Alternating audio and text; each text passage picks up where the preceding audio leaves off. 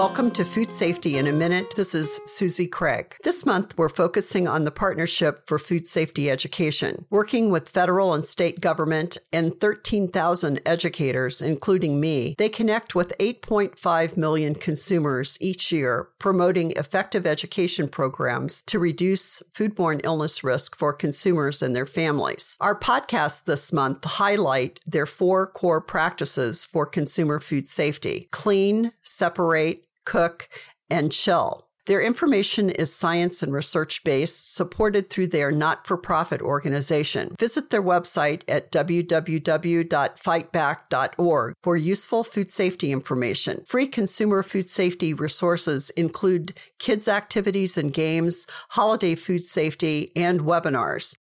For Food Safety in a Minute, this is Susie Craig.